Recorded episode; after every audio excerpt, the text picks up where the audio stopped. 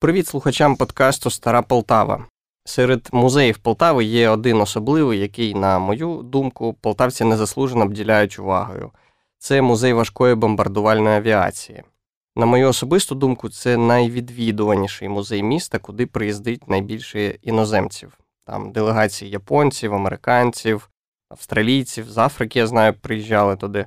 Зрозуміло, що тема це специфічна, і таких музеїв у світі небагато, тому любителі авіації, ті, які в темі, вони катаються по всьому світу, збирають е, інформацію і цікавляться цим. В принципі, де люди можуть побачити, наприклад, е, легендарний бекфаєр літак, е, вони якби розбираються, де в якому музеї такі літаки є, і якщо є якийсь унікальний, вони, звісно, туди приїздять. Але для цього треба розуміти, що це за літак, і бути трохи в темі. Сьогодні у нас в гостях е, колишній заступник командира 13-ї гвардійської Дніпропетровсько-Будапештської ордена Суворова важкої бомбардувальної авіаційної дивізії. Е, я сподіваюся, всі розуміють, що в радянські часи в Полтаві була потужна авіабаза, в складі якої було 18 дальніх надзвукових ракетоносів-бомбардувальників Ту-22М3, це ті самі Бекфаєр і шість далеких реактивних ракетоносів-бомбардувальників Ту-16, ну і інша техніка. Е, пізніше її розпиляють, ми про це теж трохи будемо говорити, але основна наша тема сьогодні це операція Френтік. Е, перед тим як ми почнемо, дякую за реакції на наш перший випуск. Е, мене тішить, що вам подобається цей подкаст, хоча я ним в багатьох моментах не задоволений хочу робити краще. Нас можна слухати на багатьох подкаст-платформах. Це і Apple Podcast, і Google Podcast, CastBox, Pocket Cast, і є ми на Spotify, але там нас можуть слухати лише за кордону, е, поки в Україні Spotify не усіма сервісами дозволяє українцям користуватись. Ну, зокрема, розділ подкастів поки недоступний. Але я сподіваюся, це колись зміниться, і наш подкаст там теж стане доступним українцям. Е, і ще, ми ж е, чекаємо на спонсорів. Поки у нас такого немає. Якщо ви кав'ярня, книгарня, цирюльня, реберня і так далі, замовляйте у нас рекламу в подкасті. Ми на ці гроші можемо купити річний абонемент на SoundCloud, де нас поки немає. Або купимо книгу Вайнгарта і розіграємо серед підписників, або ще щось придумаємо. Якщо ви класні, пишіть нам е, пропозиції. Отже, поїхали або, враховуючи тему подкасту, полетіли.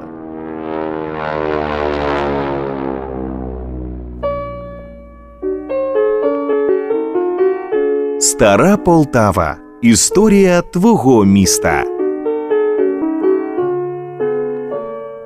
Друзі, доброго дня. В ефірі подкаст е, Стара Полтава. Мене звати Ігор Ізотов, я журналіст і засновник проекту Стара Полтава. Цей випуск е, подкасту робиться спільно з українським радіо Олтава. Сьогодні ми будемо говорити про військовий аеродром у Полтаві. І найголовніше, що ми будемо говорити, обговорювати це операцію Френтік.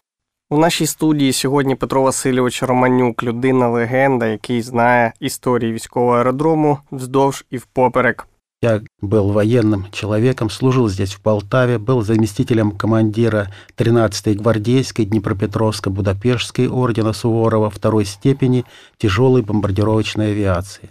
Затем на базе этой авиационной дивизии была создана 35-я авиационная группа оперативного назначения, которая входила в состав сил сдерживания. Помимо всего, после окончания службы я начал работать начальником отдела филиала Национального военно-исторического музея України Музей тяжелої бомбардировочної авіації. Отже, Петро Васильович, е, перше питання. Е, розкажіть, будь ласка, про історію аеродрому, власне, як він був створений. Тому що я е, трохи готувався, переглядав і бачу, що історія цього аеродрому починається набагато раніше, ніж найчастіше згадують про нього під час Другої світової війни. Як все починалось? Вообще-то есть и такие источники, что впервые здесь, в Полтаве, там, где сейчас существует наш стадион Ворскла, было летное поле, образно говоря, а тогда это был ипподром. Приземлился один очень интересный экземпляр самолет УТ-1, конструктор Уточкин – И это заинтересовало многих полтовчан, почему все-таки э, такая тяжелая машина летает по воздуху. Вот отсюда, наверное, интерес полтовчан и возник к авиации. В 1923 году сюда прибыл Комарницкий, ас Первой и Второй мировых войн. По заданию правительства он подыскал здесь площадку для создания первого аэродрома.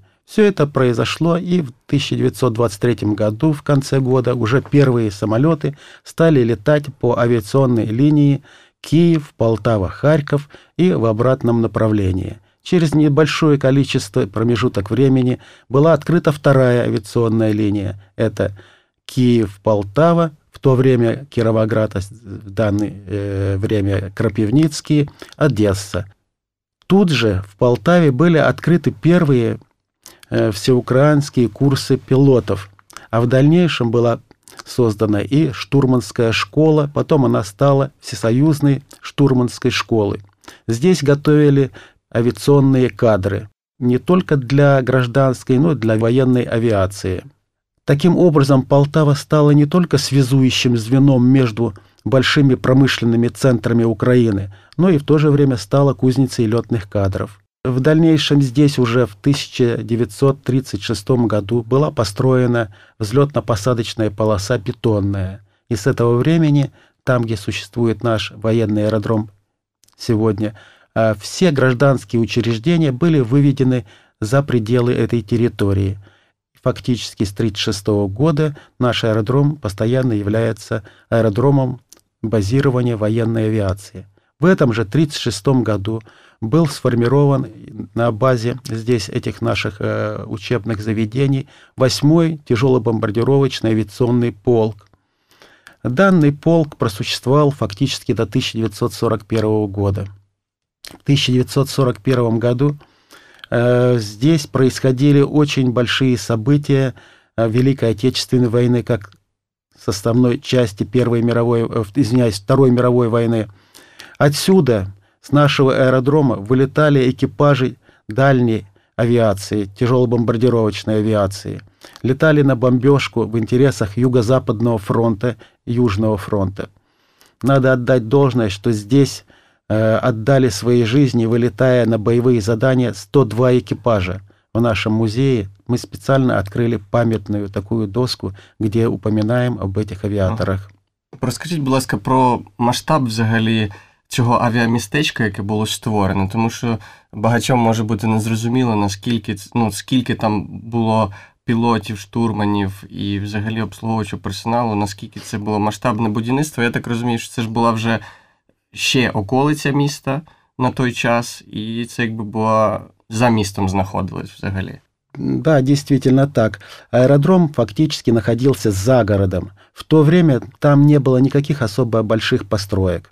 К 1936 году было построено два дома, первый и второй, э, многоэтажные. Вот в этих домах как раз и были расселены и жили э, офицеры, другой персонал, э, семьи офицеров.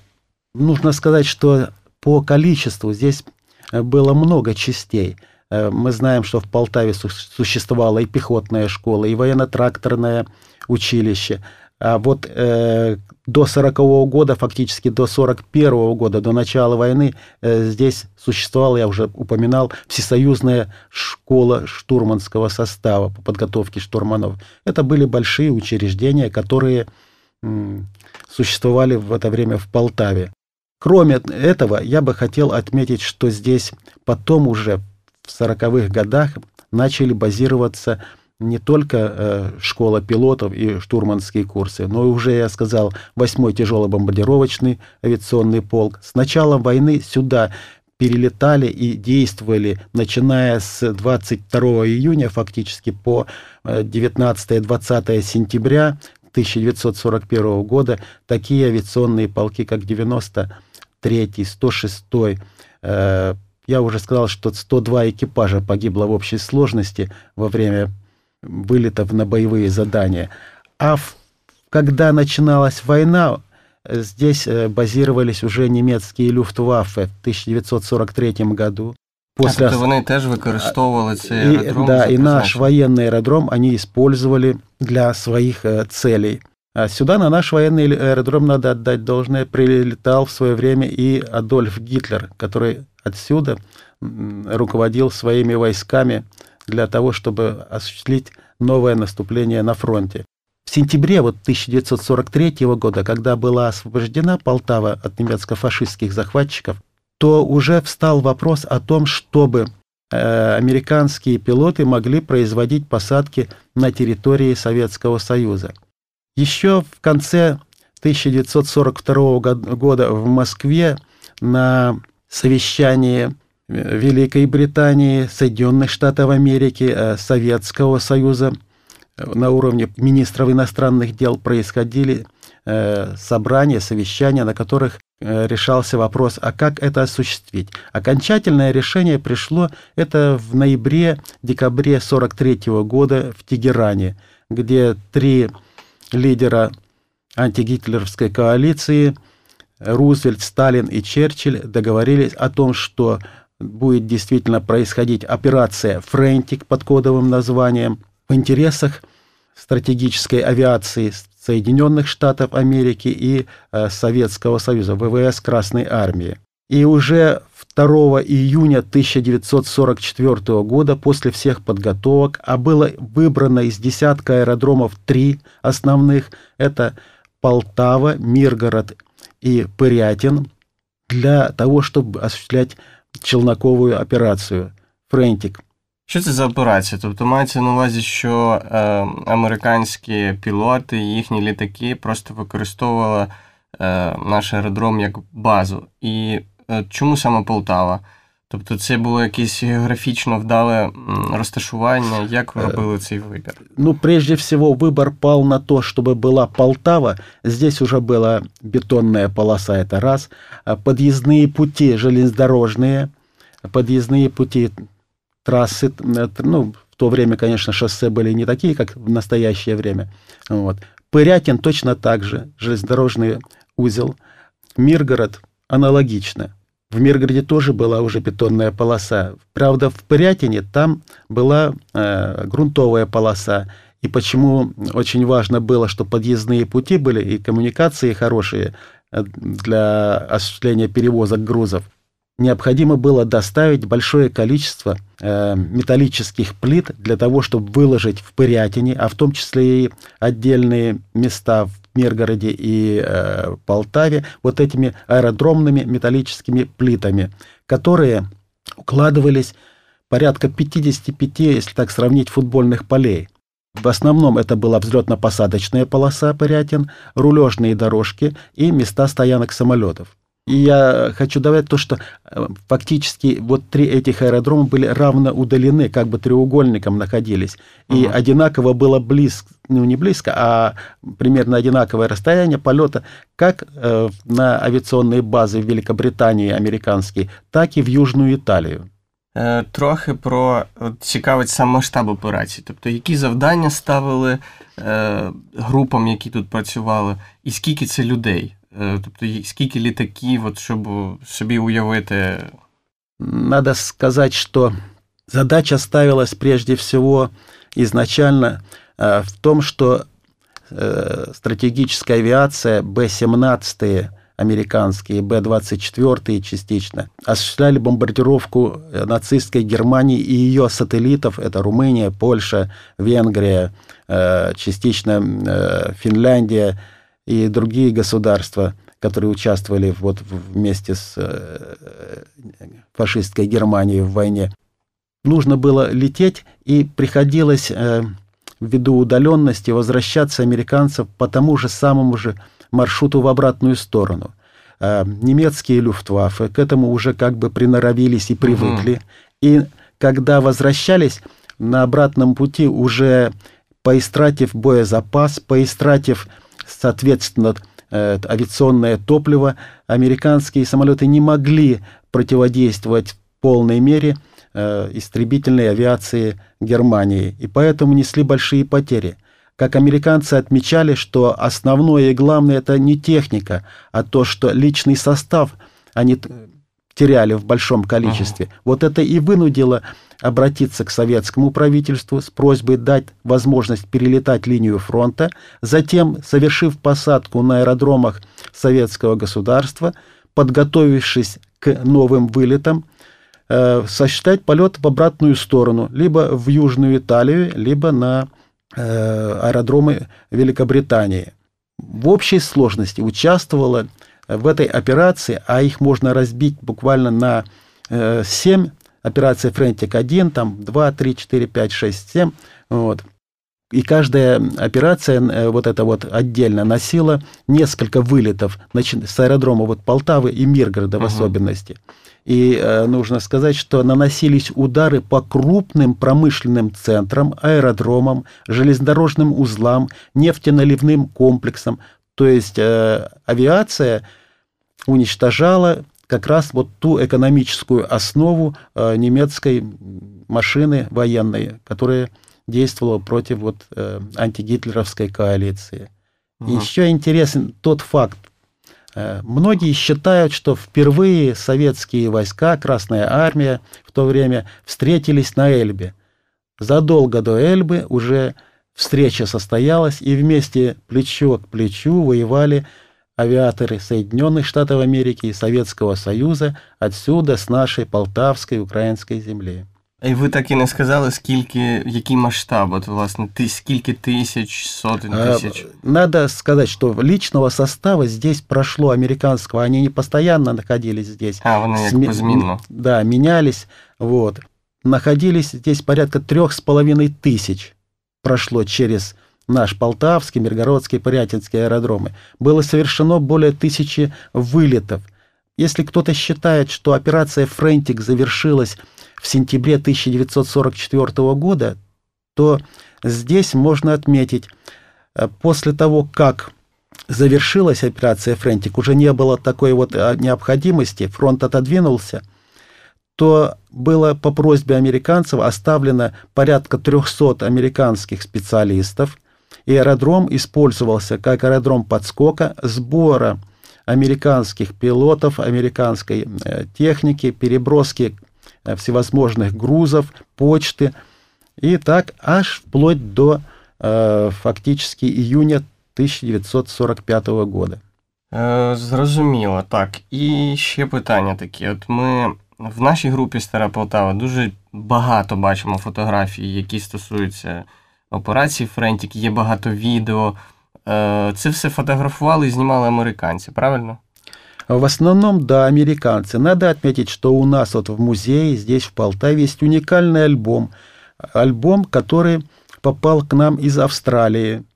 Однажды, в 2016 году, один из представителей нашего музея был в Австралии. Там Услышав э, украинскую речь, подошел достаточно молодой человек и спросил, вы с Украины? Ему, соответственно, ответили, да, с Украины. Он говорит, а Полтаву город такой знаете? Да, конечно, знаем. И тогда он достал фотоальбом и э, произнес примерно такие слова, почти доподлинно. «Мой прадед посчитал бы мои действия правильными, так как я вот этот его альбом отдаю туда, где он воевал». И вот как раз вот в этом альбоме очень много фотографий, которые сейчас э, находятся в інтернеті і в других ізданнях. Повернемось знову до операції, до початку самої операції. Як тривала підготовка, бо дуже багато є інформації про те, що це була неймовірно важка праця, працювали жінки. От які були е, строки підготовки, і що потрібно було зробити, щоб от до підготувати власне аеродром і авіамістечко?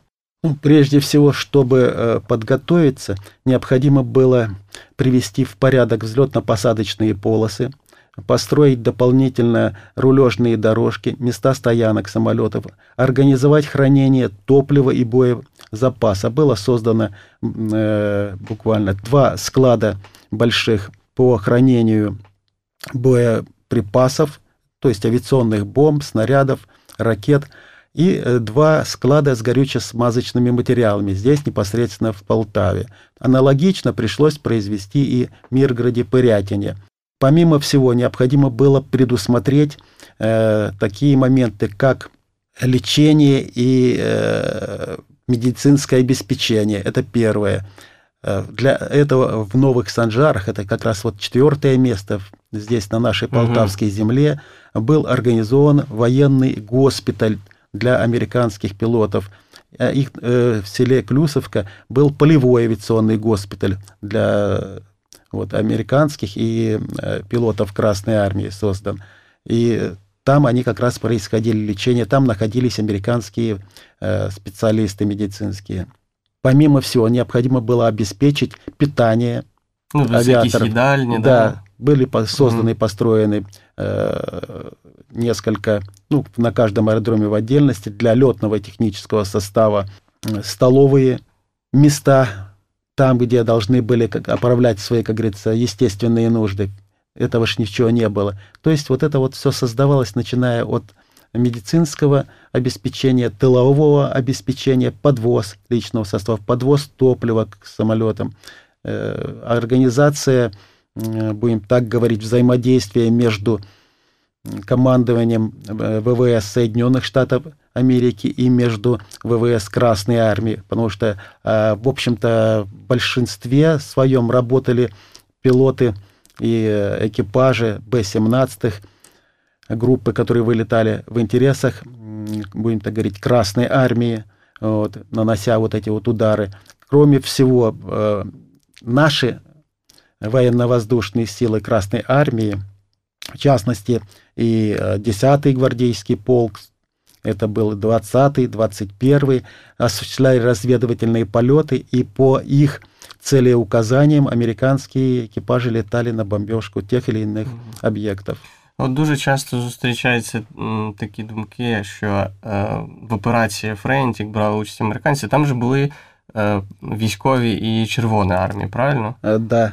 Э, естественно, были здесь, на Полтавском аэродроме, на, на аэродромах, которые э, были полевые рядом э, с Полтавским, Миргородским и Порятинским аэродромом, размещались не только американские истребители дальнего действия «Мустанги» Пи-51, но и Пи-38 ихние аэрокобры. Помимо всего здесь 310-я истребительная авиационная дивизия ПВО под командованием генерала Костенко была, которая обеспечивала прикрытие как раз вот этих аеродромов.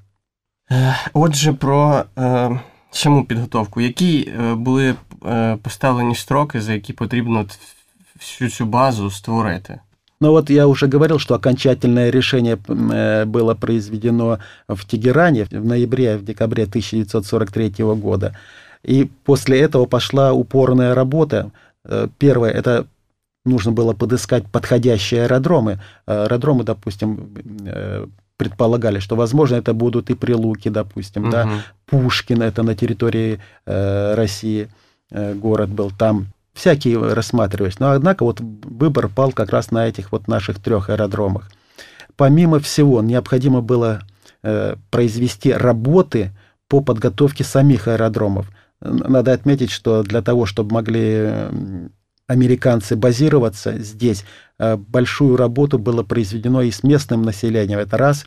Большую работу проводили в то время э, специалисты. А что значит э, работа с местным населением? Ну, во-первых, ну, необходимо было, в общем-то, создать режим секретности. Здесь была создана 169-я авиационная база секретная, которая должна была обеспечивать полностью американцев. Э, строительство этой, создание базы было поручено генерал-майору Перминову, который, в общем-то, был очень таким деятельным, э, энергичным офицером, имеющим большой опыт как раз вот в создании и воинских частей, подготовки аэродромов к базированию полков авиационных.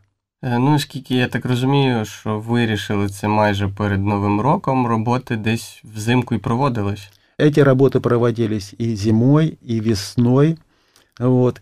Укладывались плиты. Надо сказать, что укладкой плит, вот этих металлических аэродромных, занимались наши э, девушки-саперы.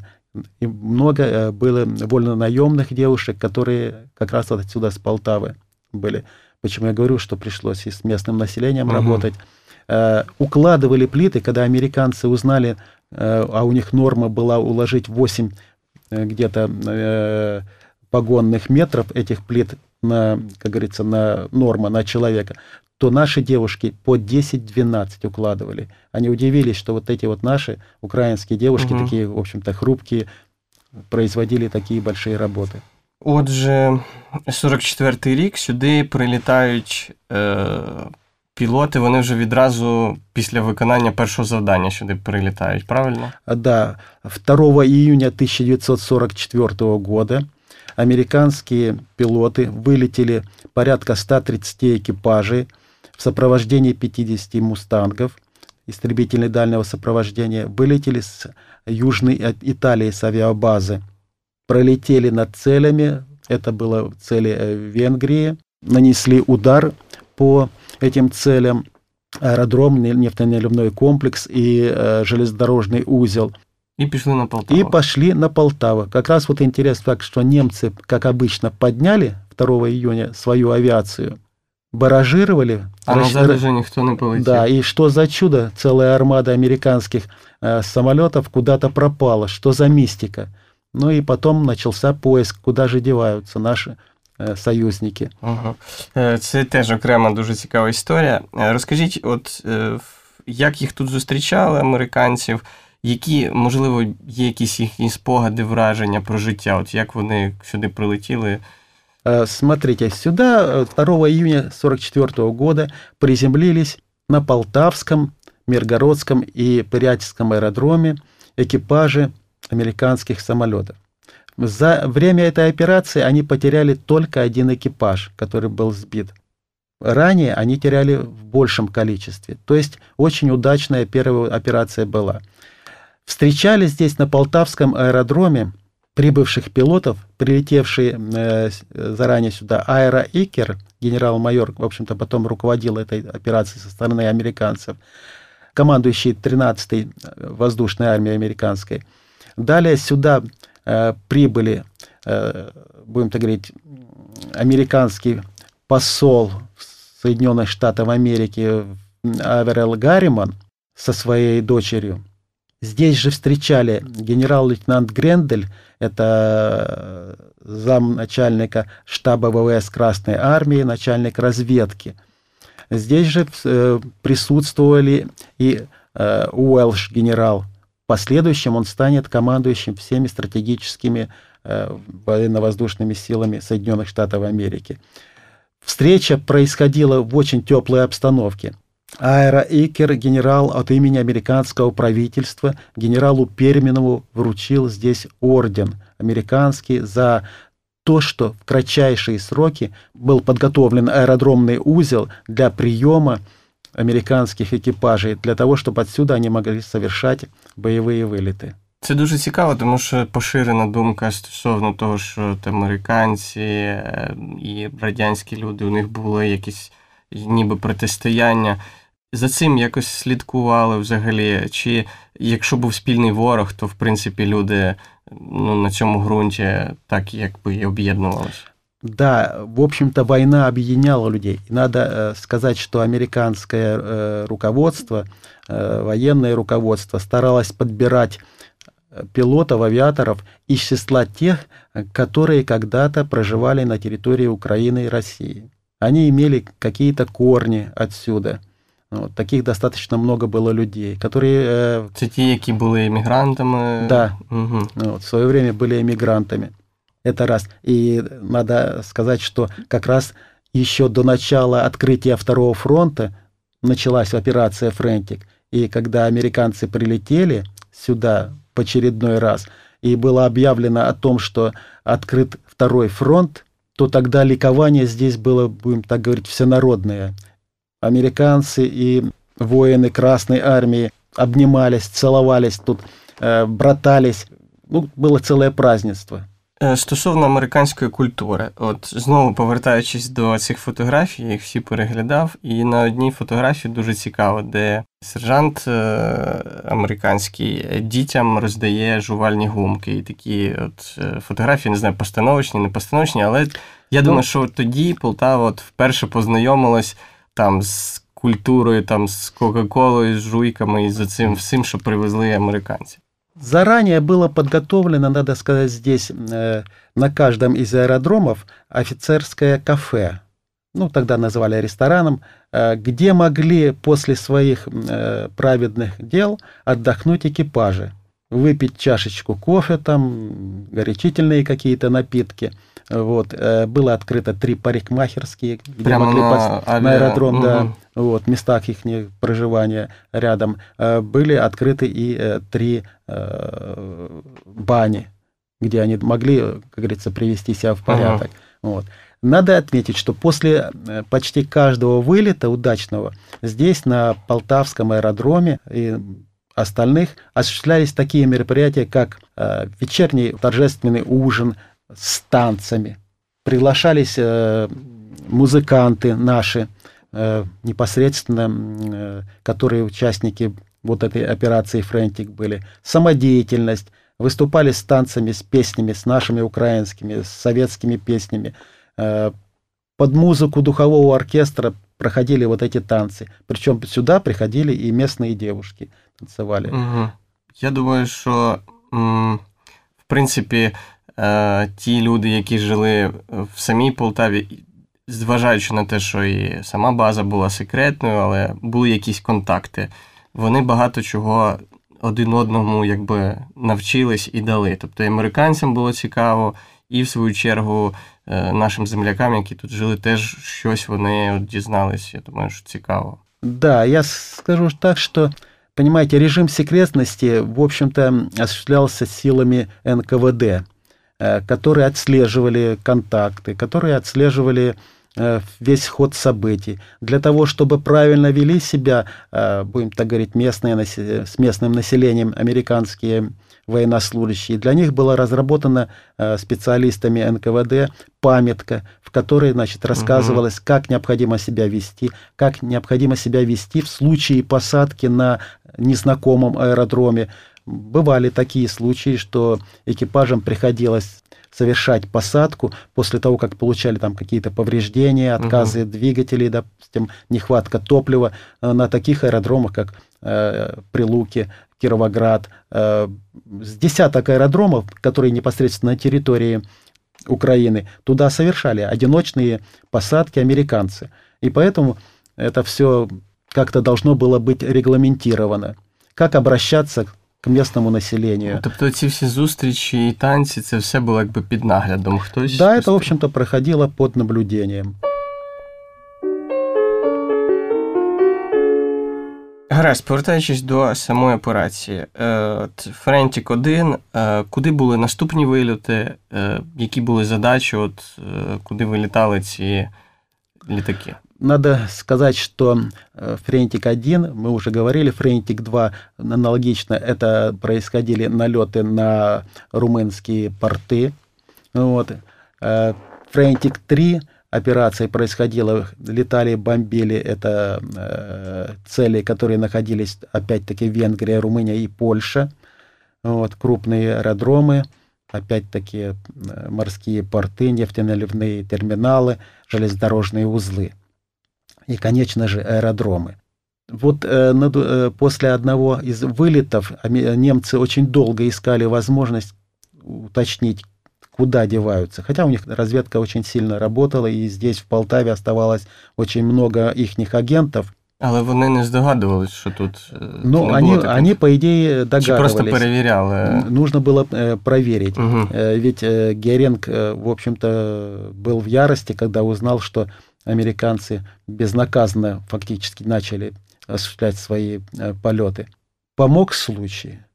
После одной из операций «Френтик-3» был сбит американский Б-17. На борту, конечно же, этого самолета э, находилась документация полетная, в которой обозначены был- были аэродромы, и где совершается посадка маршруты.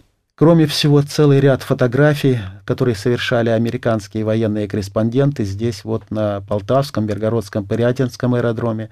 И когда немецкая разведка это все обнаружила, то, соответственно, им стало ясно. Им да- был- были эти аэродромы знакомы, потому что начиная, э, будем так Ну говорить, да, с сентября было. 41 41 года по сентябрь 43 года они базировались на этих аэродромах, их Люфтваффе. И моментально было послан самолет-разведчик вслед за армадой американских самолетов. Истребительная авиация, которая сопровождала, обнаружила этого немецкого разведчика. И він сюди прилетів. Но он умело уходил от угу. истребительной авиации наш, нашей, э, уходя в облака. И фактически довел все самолеты, вот эти э, группу ударную американскую, до Полтавского аэродрома. И когда начали совершать посадку, он дал в эфир такую команду «Птички находятся в гнездышке», что означало, что, да, американские э, самолеты производят посадку на вот этих вот аэродромах. Моментально была поднята э, в воздух группа, а немцы долго готовились к этой операции. Оставалось а, они то... просто чекали сигнал. Да, они ждали удобного случая, подтверждения того, что да, действительно, эти аэродромы, ведь их авиация уже находилась достаточно далеко от Полтавского, Миргородского и Порятинского аэродрома. Война откатывалась на запад уже. И с аэродромов Польши было поднято порядка 130 э, самолетов «Армада» в сопровождении истребительной авиации. Это Хейнкели, Юнкерсы были в основном и совершили налет в ночь с 21 на 22 июня 1944 года на наш Полтавский аэродром. Э, пытались найти они Миргородский, но группа ударная, которая шла на Миргород, фактически не смогла обнаружить аэродром. Был сильный туман, дымка, э, соответственно, светомаскировка была надлежащим образом соблюдена, и э, им пришлось, сбросив несколько бомб на окраинах Миргорода, все свои усилия отдать на запасную цель. А запасной целью это оказывался уже и Полтавский аэродром. И вот в ночь с 21 на 22 июня как раз вот немцы поступили очень, э, будем так говорить, э, с военной точки зрения очень грамотно. Вначале они сбросили осветительные авиационные бомбы, затем сбросили зажигательные авиационные бомбы. Кроме того, подавили наши зенитные прожектора, задали удары по нашей зенитной артиллерии. Наверху было темно, а внизу было светло, как американские, немецкие, вернее, пилоты рассказывали, есть про это фильм даже, «Операция Френтик», что как днем было все видно на земле. И они прицельно вели бомбардировку наших объектов на Полтавском аэродроме. Было за это время уничтожено, за время бомбежки, два склада с боеприпасами, два склада с горюче-смазочными материалами. Уничтожено полностью 37 Б-17, 25 было приведено в неисправное состояние, которые взлететь не, не могли возможности mm-hmm. уже иметь. Большое количество было э, уничтожено на земле э, других типов самолетов, таких как Аэрокобра, Мустанги, э, Як-38, которые тут же базировались совместно с американскими э, самолетами. То есть урон был задан большой. Не зря американцы назвали э, вот эти события вторым Перл-Харбором. Потому что на Земле такого количества самолетов они никогда во время Второй мировой войны не теряли. А як так сталося? Е, чи були якісь, ну, мали ж розробляти якийсь план захисту, тобто мали бути якісь е, штурмові групи, які могли от захищати від бомбардувальників? Чи це взагалі була така от несподіванка? Значит, смотрите, это, в общем-то, не, такой небольшой неожиданностью не стало. Э, когда взлетели немецкие ударные авиационные группы, то они, пролетая уже через э, Днепр, сюда на левый берег, были засечены. И прошла э, по линии ПВО команда о том, что летят немцы. Угу. Перминов обратился непосредственно к американскому командованию и предложил перебазировать самолеты на запасные аэродромы. Благо, они были тут, не так далеко. И тот же самый Кировоград, и ну, те, Миргород, те же самые да. Прилуки. Ну, Миргород тоже, в общем-то, там сидели американцы, угу. нужно было как-то... Он предложил. Американское командование посчитало, что это слишком далеко, и что, в общем-то, не рискнут они сюда, до Полтавы э, и Миргорода, Порятина лететь. Но просчитались. Подумали, что где-то за тысячи километров находятся вот эти немецкие авиационные э, базы, откуда они могли взлетать. Такая вот э, безалаберность привела к таким трагическим событиям. Единственное, что Перминову удалось э, добиться, чтобы э, эти самолеты, часть самолетов была э, растащена с мест стоянок по периметру аэродрома. Э, вот такие события были. И кроме этого, кроме этого, э, после как раз вот они вернулись только, понимаете, американцы. Их ждал здесь хороший ужин, очередной концерт, танцы. И вот как-то не придали этому значения такого. Ну, ага. трагические события произошли. Ведь погибло э, два американских пилота непосредственно, Раймонд Тесли и Джозеф Лукасек. 15 было ранено. Раненых и убитых отправили в Новые Санджары. Среди нас, у наших Э, воинов, потери были значительно большими. Это порядка 31 человека было убито. В основном это зенитчики, и, э, зенитчики это девушки, и э, обслуживающего персонала более 100 было ранено. Ведь наши бросились сразу же растаскивать американские самолеты, пытаясь как-то э, спасти технику. А у американцев считается, что самое главное не техника, а это людской резерв, люди, и угу. поэтому все побежали в укрытие. Не повезло вот Раймонду Эстли и Джозефу Лукасику. Они когда бежали, то им пришлось э, прятаться, э, чтобы добежать до укрытия за кирпичной такой вот э, свалкой, э, которая после взрыва была. И э, рядом разорвалась бомба. Раймонд Эстли был ранен тяжело, а Джозеф Лукасик на месте погиб.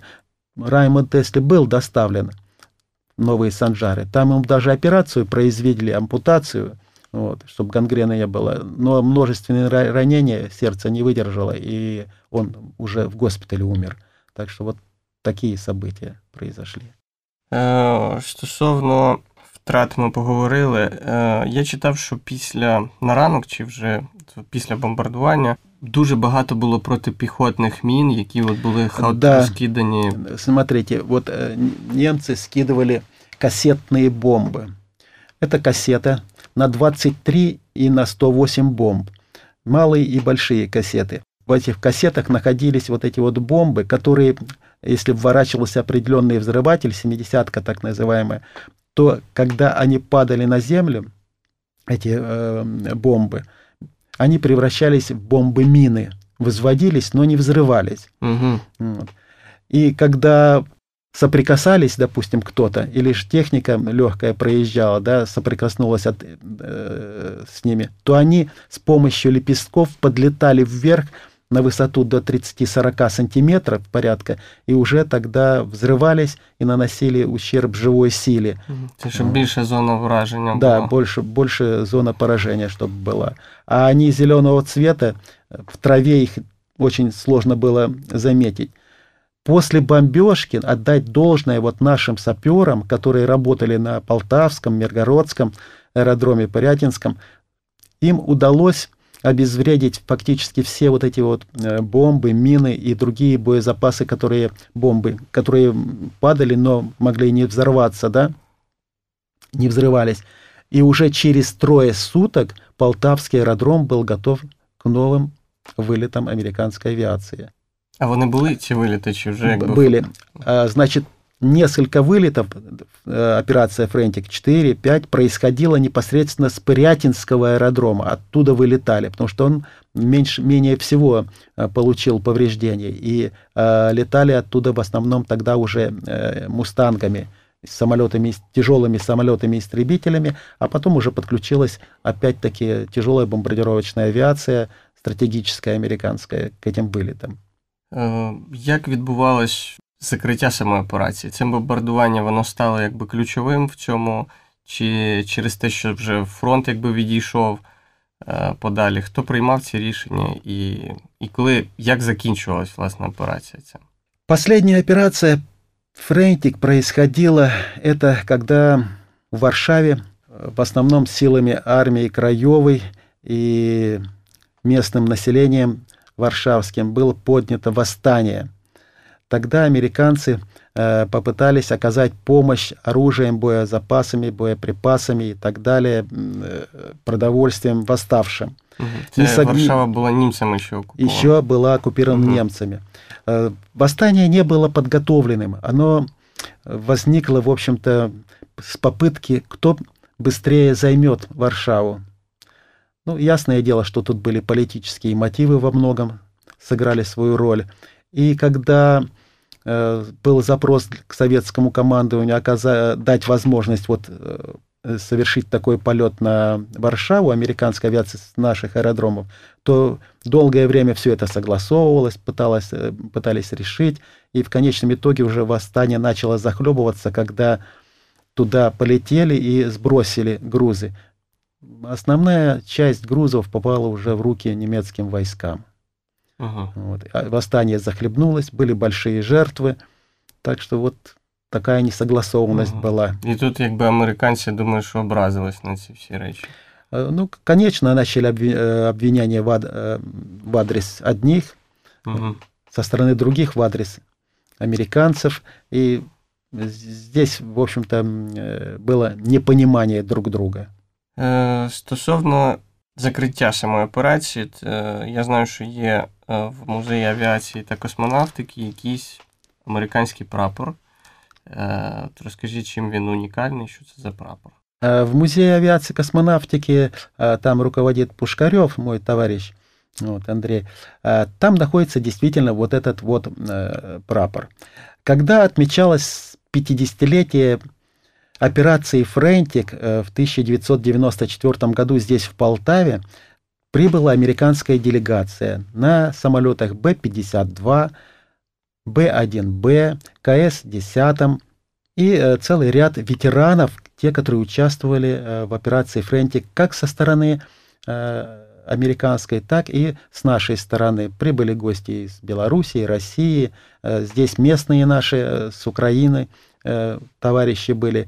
На построении американцы вручили вот этот американский прапор, на котором э, еще не все штаты были обозначены. Сейчас э, у нас сколько? 55, да, э, штатов? Здається, 52, но я не 52, да. Вот. А там, на, значит, еще не было двух или трех штатов. И вот это было тогда знамя вручено, и оно осталось на память в авиационной дивизии лежало, хранилось.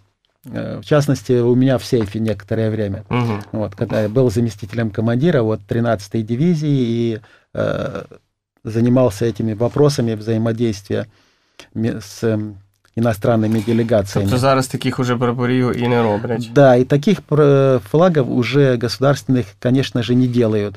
И э, надо сказать, что в 97 году посещали американцы опять-таки делегация с авиабазы Магуайр, то когда увидели этот э, флаг американский, сказали, что это уникальный, и говорят, может быть, вы нам его отдадите. Но тогда еще был директором Дмитрий Павлович Кольной, покойный, к сожалению, один из тех, кто, в общем-то, приложил очень много сил э, к тому, э, чтобы состоялось вот 50-летие, отметили операции «Френтик». И Тогда мы вот так э, сказали, что э, пусть хранится здесь у нас. И с этого момента фактически флаг знаходиться в музеї авіації і космонавтики. А що далі? Що от після того, як е, закінчилася війна? Е, Як е, жив цей аеродром, авіамістечко далі? Як розвивалося? І от е, я же сказал, что до июня фактически 45 -го года аэродром Э, использовался да, для совместного... Да, были американцы, их техника была здесь, что-то отсюда эвакуировалось. Э, вообще-то цель была какая? Сохранялся вот этот аэродром и практика вот такого аэродрома, чтобы когда началась война с Японией, американцы рассчитывали, имея такой опыт, создать такие же авиационные базы непосредственно на Дальнем Востоке, угу. чтобы оттуда э, наносить удары по Э, японским милитаристам. Но согласования не получилось этого, и вы знаете, как все это происходило на Дальнем Востоке, как разбита была Квантунская армия. э, как были нанесены удары, в том числе и атомными бомбами по Нагасаки и Хиросиме американскими, американской авиацией. То есть это уже конец, будем так говорить, Второй мировой войны, когда подписано был акт о капитуляции Японии. Но в 1946 году, уже в мае месяце, на наш Полтавский аэродром перелетели два полка. Это 226-й авиационный полк и 185-й. Перелетали они на самолетах Ил-4 сюда, в Полтаву. Сюда же перебазировалось и управление 13-й дивизии.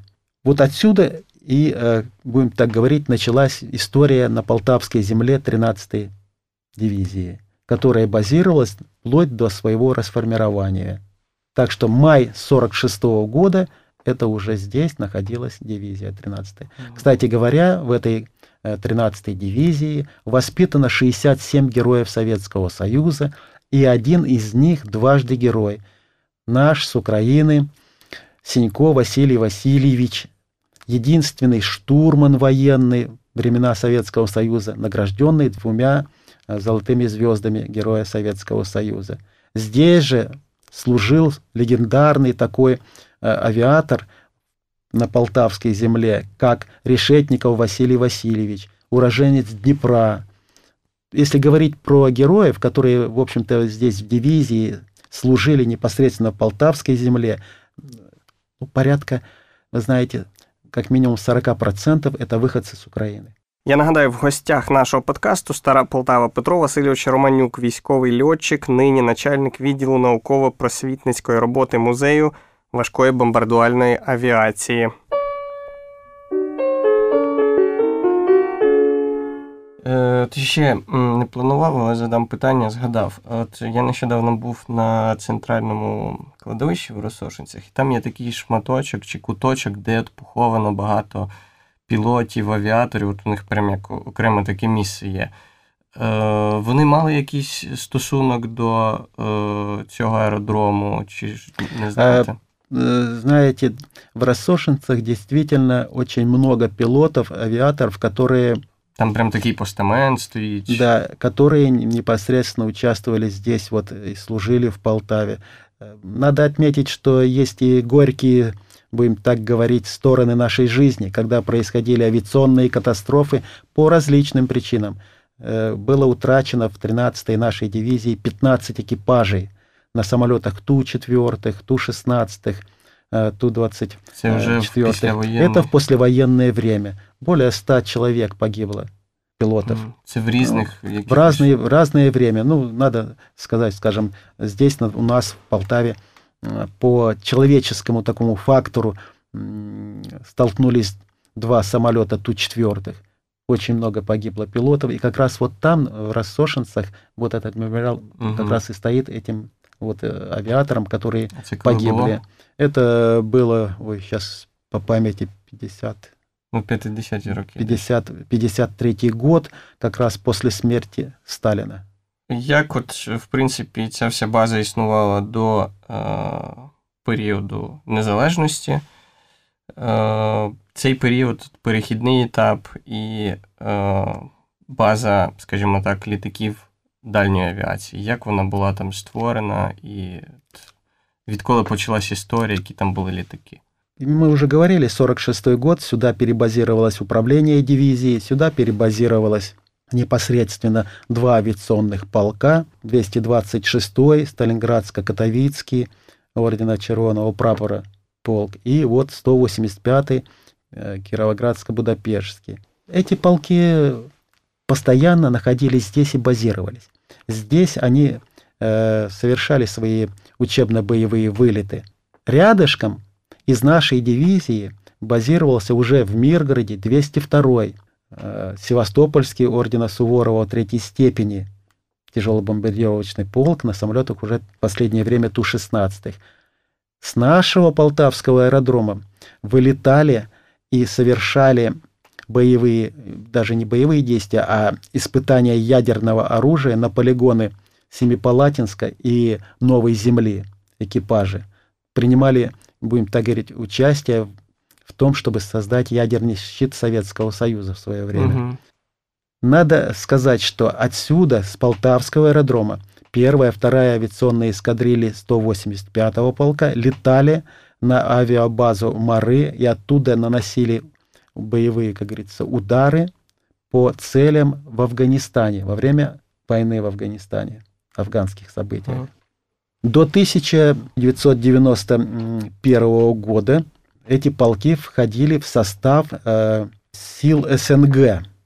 Далее, э, после приобретения полной независимости Украины, э, личный состав полков 13-й дивизии принял присягу на верность народу Украины, и после этого авиационная база Полтавы, Миргорода и э, другие авиационные базы Прилуки, которые входили уже в состав нашей дивизии, несли свои задачи учебно-боевые, воспитывали поколения новые наших авиаторов. К сожалению, было потом принято решение о том, что авиация такая, как Ту-95 УЗИН, нет необходимости э, содержать, и это слишком дорого посчитали для Украины, э, приступили к ликвидации, и, в общем-то, полк Ту-95 был в УЗИНе, личный состав переведен по другим частям, кто-то уволился, а техника была уничтожена, утилизирована. Единственный самолет, который